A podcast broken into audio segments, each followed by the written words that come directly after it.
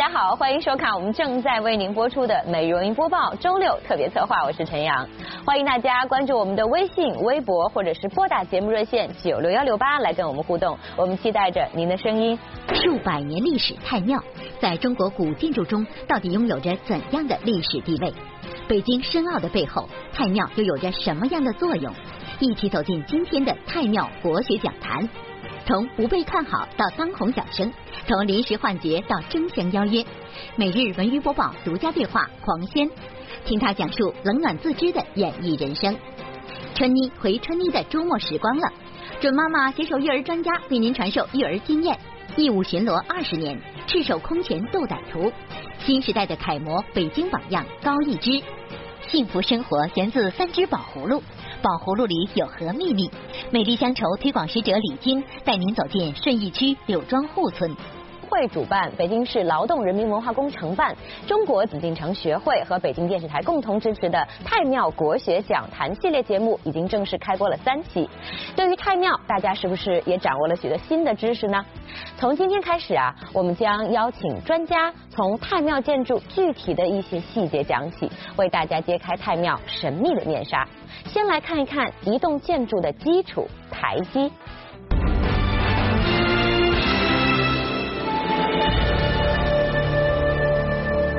数百年历史太庙，在中国古建筑中到底拥有着怎样的地位？咱们中国是都知道，它还是宗法社会，皇家其实就等于国家，那就等于是是国家的祠堂。北京申奥背后，太庙又有着什么样的作用？充分体现我们北京的这样一种文化。所以具具有代表性的，那肯定是太庙。一起走进今天的太庙国学讲坛。太庙这样一件艺术瑰宝，它的一砖一瓦都为我们记录着先辈匠人们的精湛的技艺和非凡的创造力以及想象力。那今天我们将继续邀请嘉宾和我们一起来分享太庙背后的故事。那今天我们邀请到的是奥运冠军邓亚萍女士和建筑专家熊伟先生。最大的体量、最浩繁的人工才。能承托起他的至尊地位。我是国学守护者邓亚萍。台基是建筑的根本，太庙的台基还有很多秘密等您来发现。我是古建筑维修设计师熊伟。张老师您好，张老师好。哎，这个太庙您太熟了哈。对，经常过。这个他们让我来看看这个台基呀。嗯。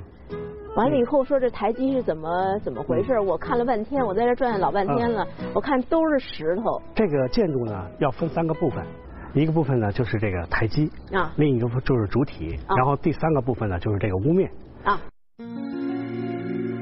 没有建筑的台是坛，祭神敬天的场所。太庙三层高台，既有台的功能，又有坛的意象，寄托了那些渴望与上天沟通帝王的幻想。之前的节目里，我们了解了太庙的历史，知道了发生在这处建筑内外的故事。可没有太庙的成功建立，自然也没有那些令人惊奇的往事。万丈高楼平地起。对于太庙建筑而言，台基是它的基础，它拱立起巍峨的太庙宫殿主体。想要了解太庙，必然要从这最基础讲起。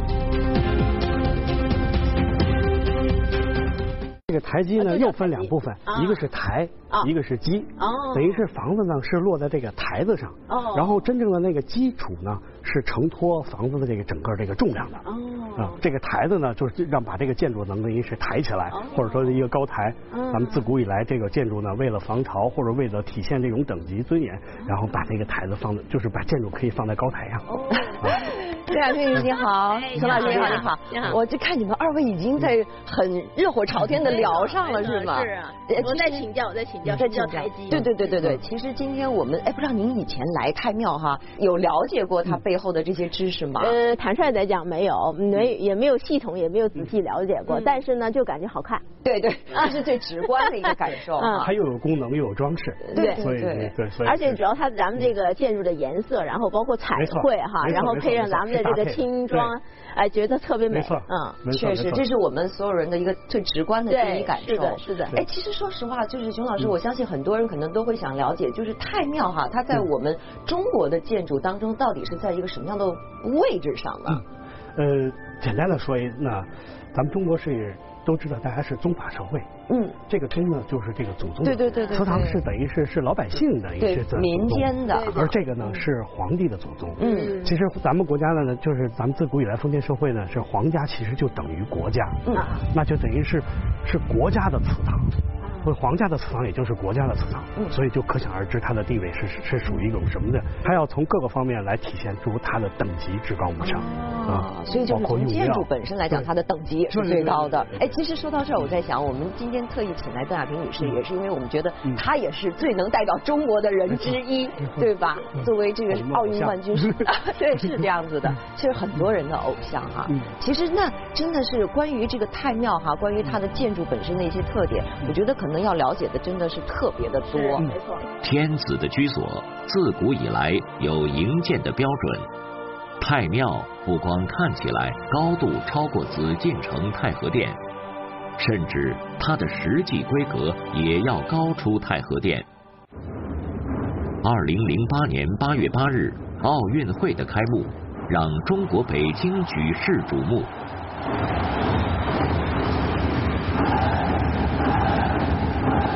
二十九个奇幻的大脚印，象征着这座古老的城市从历史走到今天。其中第六个脚印就恰恰落在太庙的上空，一个是曾经承载过先人敬天法祖的信仰的太庙，一个是象征更高、更快、更强的奥林匹克精神的盛会。作为开幕式导演的张艺谋。何故选择太庙作为象征北京发展脚步的其中一个落脚点？在邓亚萍的记忆中，太庙和奥运会还真是有着千丝万缕的联系。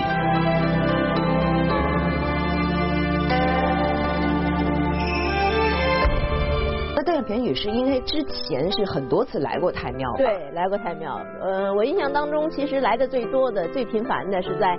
奥运的申办的时候，以及在奥运的这个比赛的我们这个承办的过程当中，因为有七年的承办的过程当中，因为很多的外国人，因为怎么样能够体现中国文化，从建筑开始，我们要体现中国文化，啊，所以说我们经常会在太庙里头搞一些体育类的一些活动，奥运的宣传和推广的活动，所以在这儿我们还搞过萨姆兰奇基金会的体育博览会。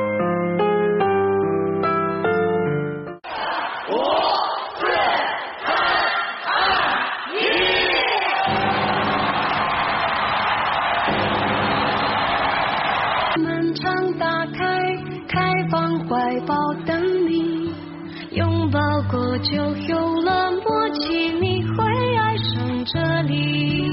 不管远近都是客人，请不用客气。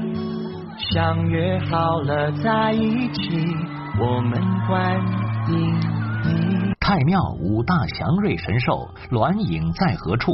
重点就是这个这个鸾，这个鸾呢，往往是被大家可能不是很重视。哪些精彩的内容呢？让我们先睹为快。最近一段时间，很多关心春妮的朋友都在留言询问春妮去哪儿了。十三号，春妮在微博宣布我要当妈妈了。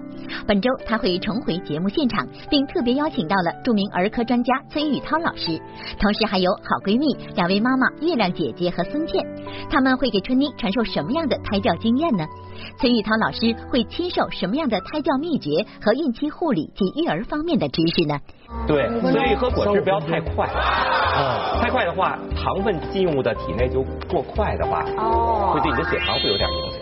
精彩内容尽在十二月十五号十九点三十五分，BTV 文艺频道；十二月十六号十三点零五分，北京卫视春妮的周末时光。接下来呢，我为您形容一个人。眼神干净，五官标致，气质突出。他本可以安安静静的做个美男子，偏偏这骨子里啊文艺而又敏感，动不动呢还流淌出点忧郁的气质。您知道我说的是谁吗？那就是黄轩。在新生代演员频出的影视圈，他不急不躁，凭着出色的演技和充满少年感的颜值，成为了青年演员演技派的代表。从出道到现在，他走了十一年。很多人说他大器晚成，不过在黄轩看来，一切都是最好的安排。独家对话年度影响力人物系列由惠普幽灵 X 三六零变形笔记本特约播出。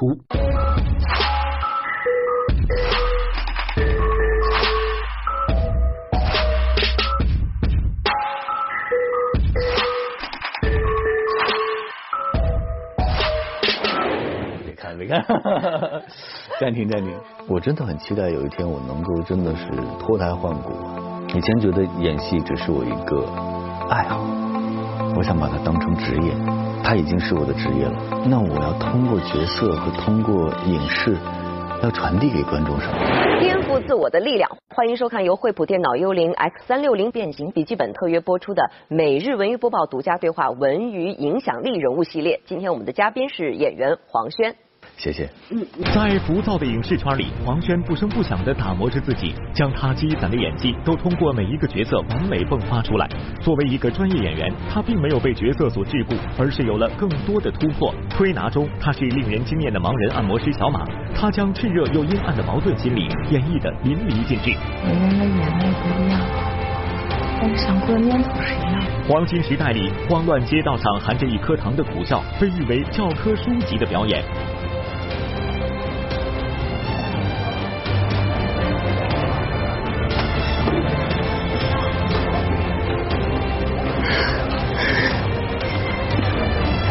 创业时代里，随时洋溢着激情，甚至为之癫狂的郭新年，是黄轩作为演员的又一次风格突破。或者我们是走保险还是自行解决？这个创意值一百亿，这是一个伟大的创意。你是走保险还是自行解决？走保险。在你的这个戏里面看到有一些镜头会有特别醒目的一个 logo 哈，就是我们现在也在这儿呈现着。我用的就是这个，它是三百六十度，你随随意旋转，随意摆放。说郭新年到底是个什么样的人？你们一定要告诉他，不自量力，至死不休。听说你们这部戏有一部分就是在惠普大厦里面拍的，是吗？是的，是的，特别好玩的是，他们的那个公司里会摆一些我拍的这个海报照片。嗯。我们在那个拍一场戏，然后是一个大全景，突然导演说：“哎，必须得重来一下。”说我在演郭新年这个角色，我的不远处有一张我拿着惠普笔记本的广告。太穿越了。对对对对对，所以这个特别好玩，就大家都笑翻了，在现场。你就说郭新年不止那个做软件，还代言笔记本电脑。安营扎寨，一次又一次，重新来过。到演戏哈，就是今天你说选择的机会多了，但是演戏这件事情对于你来讲和当初还它的意义是一样的吗？嗯。以前觉得演戏只是我一个爱好，我想把它当成职业。但是我近几年其实我一直在想，它已经是我的职业了，我如愿以偿，我成为了一个演员。但是我在想，那我要通过角色和通过影视，要传递给观众什么？对，其实这个也是我觉得是有一种更高的一个使命感。就不只是个人啊，我当了演员了，我可以有不不同的角色去演了，不同的戏去拍了，因为我要通过这个角色来传达我想传达的，表达我想表达的，所以我觉得这个可能是更有意义的，嗯。这应该是你进入表演的另一个阶段了啊，或者说另一个层面了。希望是。嗯。哎，所以你现在会翻回头去看以前的作品吗？有时候会。有时候会。对，有时候会，但是我不会。特别认真的，就说从头到尾给他看完。我是挑着片段看。哎，我今天给你准备了一个片段。哦，天哪！这是你吗？是我。哇塞，真的。轻轻的，我走了，正如我轻轻的来，我轻轻的招手，作别西天的云彩。哎呀，别看别看，暂停暂停。这个当时我记得我还带着这个矫正器，牙上矫正器，然后那个时候也比现在瘦，嗯，就是很很 很青涩。出道七年后，黄轩才真正的被人熟知。七年路漫漫，黄轩却始终如一。因临时换角，连续错失的机会，还有亲人相继离世的生活重击，反而让黄轩沉默而坚韧的完成了自己的成长。他放平心态，过去的经历就变成了生活丰富的馈赠。对于黄轩来说，没有什么横空出世，有的只是一步一步的循序渐进。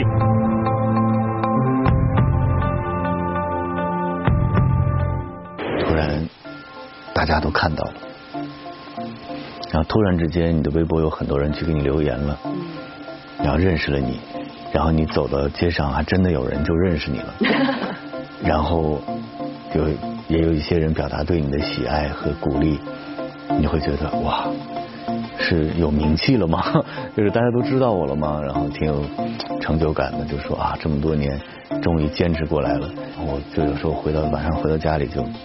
经常回忆过去，就说：“哎呀，想想那嗯多少年前，我还在怀疑自己啊，要不要坚持下去的时候，今天啊，既然有这么多人看到了我作品，认可我了，也有越来越多的片约来了，你有选择了，就是这种不断不断的，其实是时常让你会感慨的，从一点一点走过来的这种过程。”哎，所以现在其实演男主角也很多年，好几部戏了哈。然后我在想，你现在会因为大家的关注，自我的检视、自我的审视吗？会，就时常就会找一个晚上，我就什么都不干，反思一下。哎，就安安静静坐着，我就琢磨琢磨最近什么在烦恼着我，心里在愧疚着什么，在骄傲着什么，在虚荣着什么。哎，我就会自己就时常，我我有这样一个习惯，或者是哎，我我看到什么样一个对我的评论，我觉得很中肯，确实是这一些方面我得注意了。但是呢，我啊哎呀，我这个人就是脑子老爱想东西。我最近又觉得，我让自己对自己的接受和包容更大一些，就觉得有些自省的标准也可以放得更更松弛一些。我想演一辈子的戏。希望我到五六十岁的时候接到一个角色，我依然会紧张，依然会焦虑。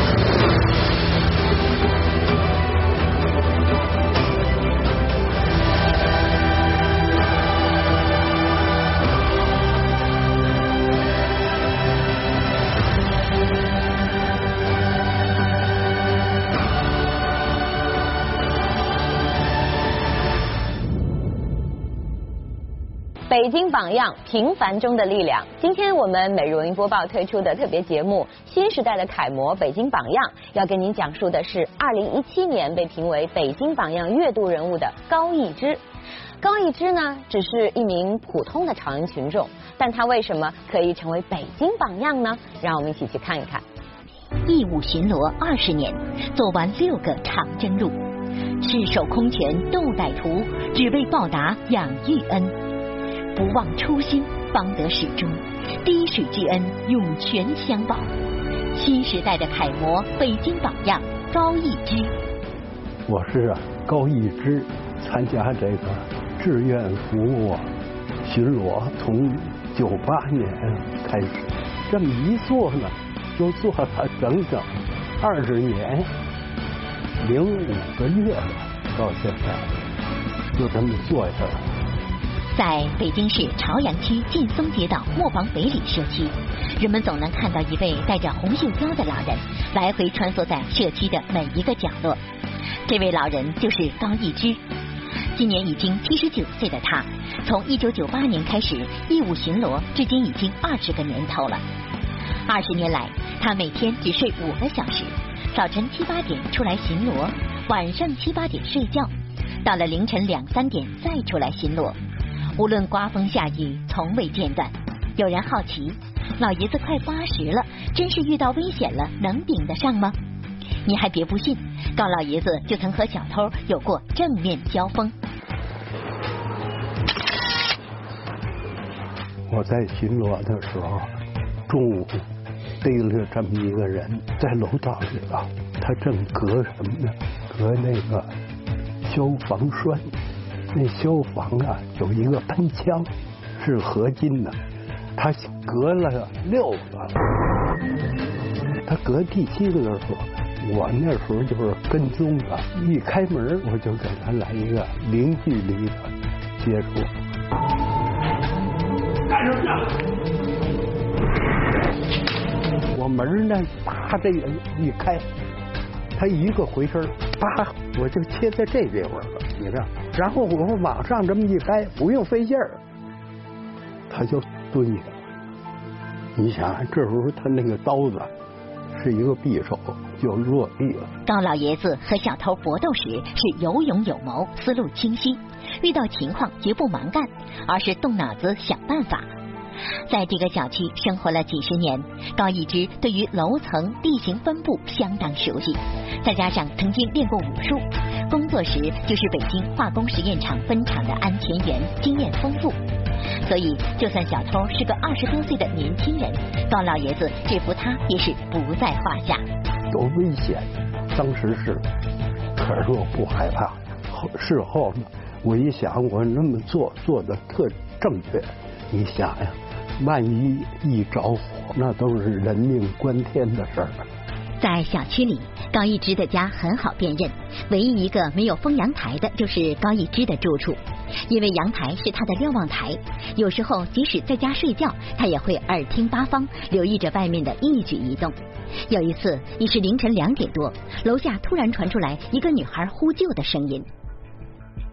救命啊！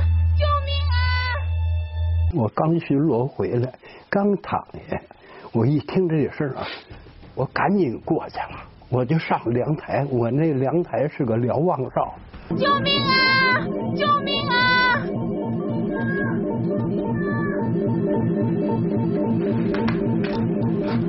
我就立马喊：逮住他！逮住他！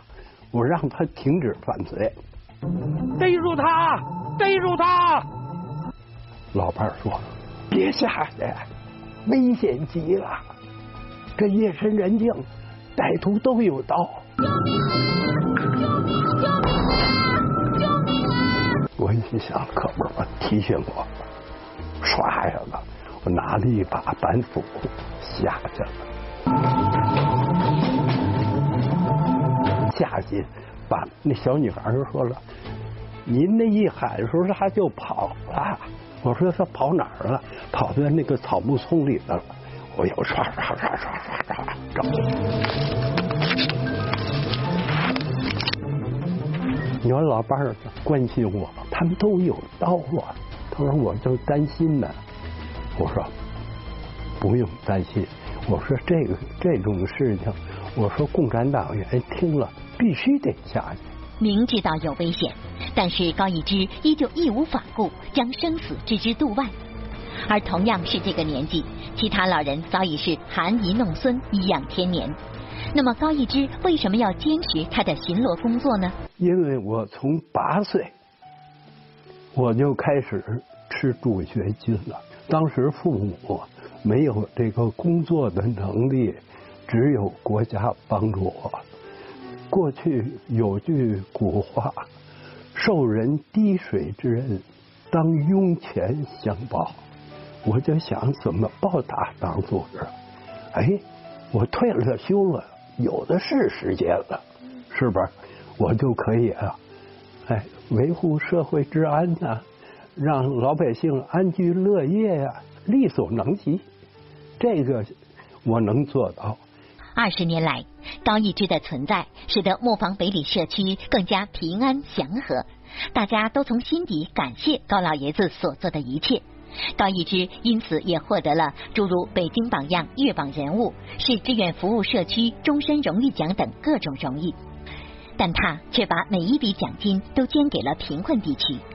我们走进他的家中，也看不到任何一张奖状，因为高一之都把这些收到箱子里珍藏了起来。在他心里，自己只是一名普通的朝阳群众，这一切都是应该做的。我一不要奖金，二不要奖状，我就是报答党的养育之恩。我总觉得惭愧，做的这事情太少了，太小了，微不足道。你像那个北京榜样，我看了，人家都是都是有能力的人，都是对国家有贡献的人。我说我个人呢，就跟一片树叶似的。我得了不少奖，也记不清，反正得了奖，我就交党费报恩，就是报恩，这个最有力量。庆祝改革开放四十周年而特别制作的系列专题片《美丽乡愁》，北京市乡情村史陈列室巡礼。今天呢，我们带您走进顺义区柳庄户村。柳庄户这个村名的由来啊，据说和一位历史名人有关。这位名人生活的年代呢，比孔子还要久远，而且被孔子称为贤人，当然是贤德的贤啊，不是悠闲的闲。如果说柳庄户的悠久历史源自这位名人，那么他现在的幸福生活，则是因为三只宝葫芦。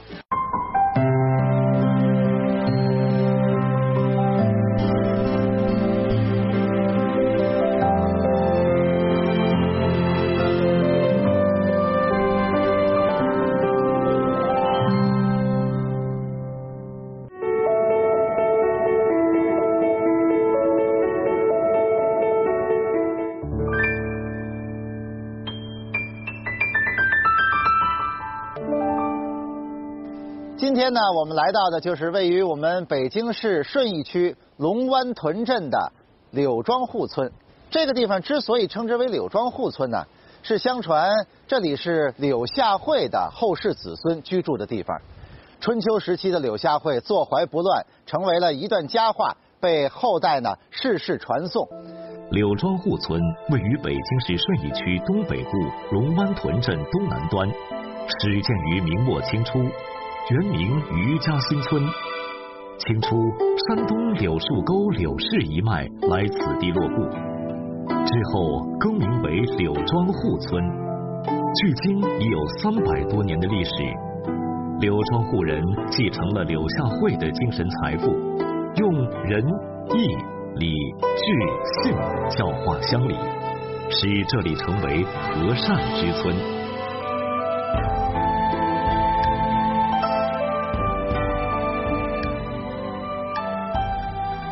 者福禄也，其形体优美，色黄如金，寓意吉祥。它经常出现在建筑、美术等多种艺术形式当中。在柳庄户村就有这样三只宝葫芦，这三只宝葫芦装着怎样的秘密，竟能为柳庄户人的幸福生活保驾护航呢？柳庄户村的第一只葫芦是火绘葫芦。它是顺义区非物质文化遗产项目之一。要说葫芦，全国各地很多农村人都在家里种过。成熟之后，无非能当盛酒、盛水的器皿。从中间一切两半的话，就成了瓢。那么柳庄户的葫芦有什么特别之处，竟能成为区级非物质文化遗产呢？老北京火绘葫芦技艺呢？呃，既然有着悠久的文化历史，那肯定有它独到之处。它把这个美术、艺术啊相结合，来体现火绘葫芦的呃文化魅力。火绘葫芦兴于清末，又称烫化葫芦、烙化葫芦，是用电烙铁在葫芦皮上烫出烙痕，与葫芦融为一体。其实这项工艺并不复杂。但是简单之中却埋藏着不少规矩。牛成果为了熟练掌握这些规矩技法，从十三岁开始跟随祖父学艺，到了他这儿是第四代传人。一件好的火绘葫芦作品，呃，得需要一个很漫长的创作过程。那小时候呢，缺乏这种耐心，做到一半就坚持不下去。烙铁为笔，温度是墨，把控火候是火绘葫芦技艺中的关键。温度过高就会有糊点，只要一烫糊，葫芦就碳化了，也就不亮了。温度低了，颜色容易掉，这极为考验手艺人的功力。火绘葫芦确实精美，是很好的艺术品和陈列品，但作为传承人，牛成果的力量毕竟有限，一个人一年才能做多少个葫芦？要这样下去。火绘葫芦就可能有失传的危险，怎么改变这个局面呢？牛成果经过一番苦思冥想，终于想出一个好点子。从这个葫芦的种植，还有葫芦手工艺品加工、销售啊，这样呢把农民组织起来，呃，一方面呢是为了咱们民族文化的传承，那另一方面呢也是带动咱们呃当地百姓。致富增收，这是咱们的一个宗旨。经过几年的努力，葫芦艺术庄园已经初具规模，突破了种产销的单一模式，将葫芦文化创意产业、乡村旅游休闲产业及农业合作社三产融合，共同发展。咱们是农民专业合作组织，呃，那咱们合作社呢，现在还是北京市农民合作社示范社。现在呢，咱们的合作社社员啊，已经呃有近三百名这么一个规模。时代在变，传统技艺的发展模式也在变，但是人们对葫芦文化的喜爱没有变，火绘葫芦创作中的规矩和讲究没有变。葫芦是一种艺术品，更是一种实用器。前面说过，它可以用来盛酒、盛水。其实，在古代，很多走方郎中也会把它当做装药的容器。电视剧《西游记》里，太上老君的仙丹不就在葫芦里装着吗？在柳庄户村也有这样一个药葫芦。那么，这只葫芦里到底藏着什么良药呢？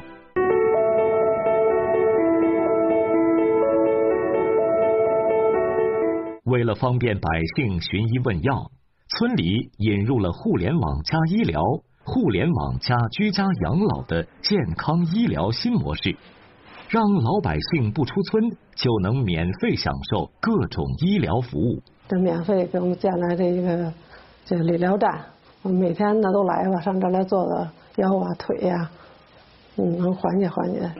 孙亚丽是柳庄户村聘请的专业护士。她从医多年，经验丰富，来到柳庄户村，很快被这里淳朴和谐的民风村风所感染。他尽心尽力的为需要帮助的每一位村民服务。柳庄户村里边有一个孝顺传统，我在保健所里呢，给老年人做一些保健的，使他们在我这儿得到一些照顾，让他们过上幸福的晚年。不仅要让老百姓的身体健康。还要让他们的思想行为也健康，这样才能让柳庄户村一直朝着正确的方向发展。因此，柳庄户村还有第三只葫芦——村规葫芦。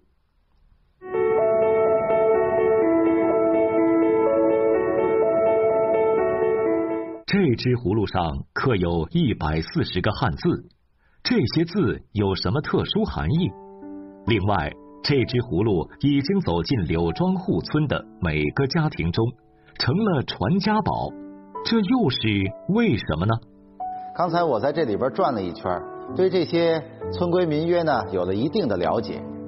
这些村规民约里边号召全体村民啊，见贤思齐，共同遵守规则，共建美丽家园。柳庄户村的村民们就是这样。将先祖柳下惠讲规矩、讲礼仪的好作风，作为现代生活的幸福指南和美丽乡风传承下来的。村规民约共计十项内容，涉及方方面面，具体而详实，甚至包括怎样遛狗、停车等生活中的琐事。但这些事，村民们很多年来都形成了自己的习惯，要改变谈何容易？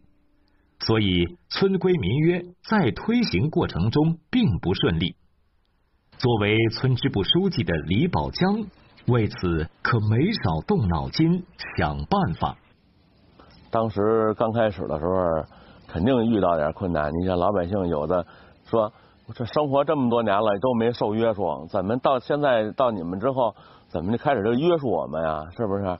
这老百姓啊，提高他的素质，你要不断的去宣传，说您第一次我们发现了，给您警告一次；说第二次再发现，就扣除您当月的一个卫生奖励。除了奖罚分明之外，柳庄户村的葫芦在这个时候派上了大用场，把村规民约刻在葫芦上，并把它送到百姓的家里。送葫芦就是送祝福，只有懂规矩、讲礼仪，才能过上真正幸福美满的日子。停车位大多存在于城市之中，农村怎么可能会有停车位呢？然而，在柳庄户村的马路边都有停车位，在村规民约的约束下，停车入位已经成了村民的新习惯。我现在所在的呀，就是柳庄户村的中心大路。我们全村居民的住宅呢，就以这条笔直的村路为中轴线，分布在两侧。每家每户在盖房的时候呢，除了考虑到自家的布局之外，都会顾及到全村的整体规划。经过了全村居民这么多年的努力啊，才终于形成了我们柳庄户村现在的村容村貌，是整齐划一，使得柳庄户村呢成为了响当当的北京美丽乡村。夜幕降临，华灯初上，柳庄户村的夜美丽而祥和。好了，以上就是今天节目的全部内容了。别忘了明天晚上的六点五十分继续收看我们的每日文娱播报。另外呢，您有什么想看的或者想说的，都可以通过我们的微信、微博来跟我们互动。我们每日文娱播报的微信、微博客户端上还有很多的新鲜内容要与您分享。当然了，您也可以拨打我们的节目热线九六幺六八来跟我们交流。